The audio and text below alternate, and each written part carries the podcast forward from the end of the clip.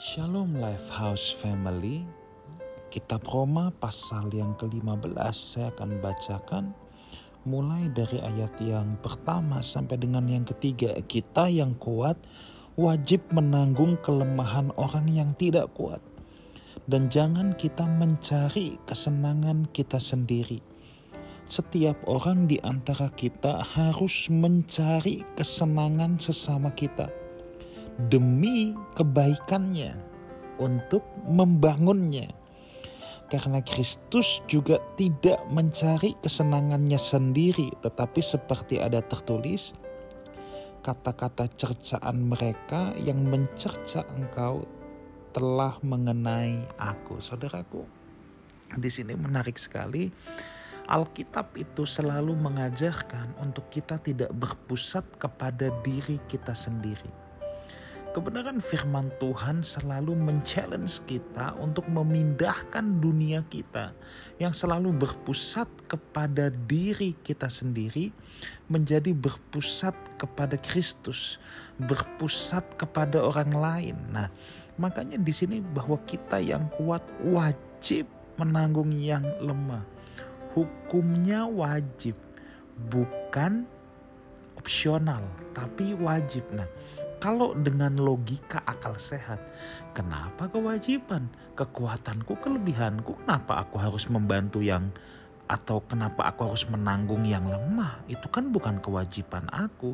Nah, pola pikir dunia menyatakan bahwa itu memang bukan kewajiban tapi opsional.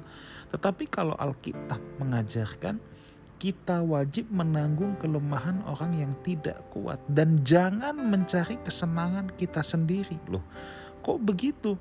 Ya sebab ayat yang ketiga karena Kristus tidak mencari kesenangannya sendiri. Nah, saudaraku dengar baik ini.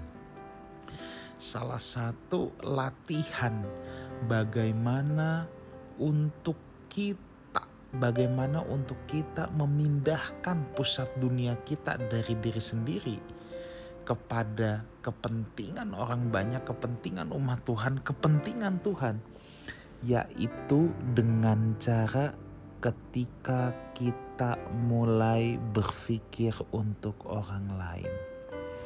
Ketika kita mau menanggung kelemahan orang lain, ketika kita mau untuk berpartisipasi memikul apa yang menjadi kesusahan orang lain, di situ sebenarnya kita belajar, saudaraku kita belajar untuk tidak menjadi egois. Ingat, musuh manusia di akhir zaman yang paling pertama adalah mementingkan diri sendiri. Itu yang Paulus juga katakan dalam suratnya kepada Timotius bahwa ciri-ciri manusia akhir zaman yang paling pertama itu bukan apa-apa, tetapi kata Paulus bilang ciri manusia akhir zaman yang paling pertama adalah mementingkan diri sendiri. Nah, bagaimana untuk kita belajar berpindah supaya kita tidak mementingkan diri sendiri? Nah, ini tidak ada cara lain, saudaraku ya. Tidak ada cara lain selain kita harus belajar mau memikul beban sesama kita. Memang ini mungkin kedengarannya kenapa sih harus begitu? Ya inilah caranya membagikan kasih saudara. Tentunya Alkitab mengatakan tujuannya demi apa? Demi satu kebaikan, dua membangun ya. Jadi ini bukan untuk nama baik kita atau bukan untuk memanjakan orang, bukan, tetapi untuk kebaikan dia. Bukan kebaikan kita saja loh. Kebaikan dia, kebaikan orang yang kita bantu ya ini ingat ya, ini bukan memanjakan tetapi untuk kebaikannya dan untuk membangunnya. Apakah ketika kita memikul bebannya, ini bisa membangun dia nggak? Atau jangan-jangan malah menghancurkan? Kalau menghancurkan jangan saudara ya.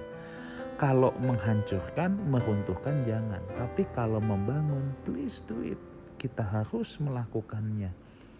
Dengan demikian saya percaya kita akan belajar untuk tidak jadi egois dan ini adalah bentuk peperangan rohani. Kita datang dengan spirit yang berbeda. Ketika dunia ini mengajarkan uh, hanya memikirkan kepentingan sendiri, mencari kesenangan sendiri, kita datang dengan spirit yang berbeda. Kita mau menanggung kelemahan beban orang lain dan tidak mencari kesenangan diri kita sendiri. God bless you all.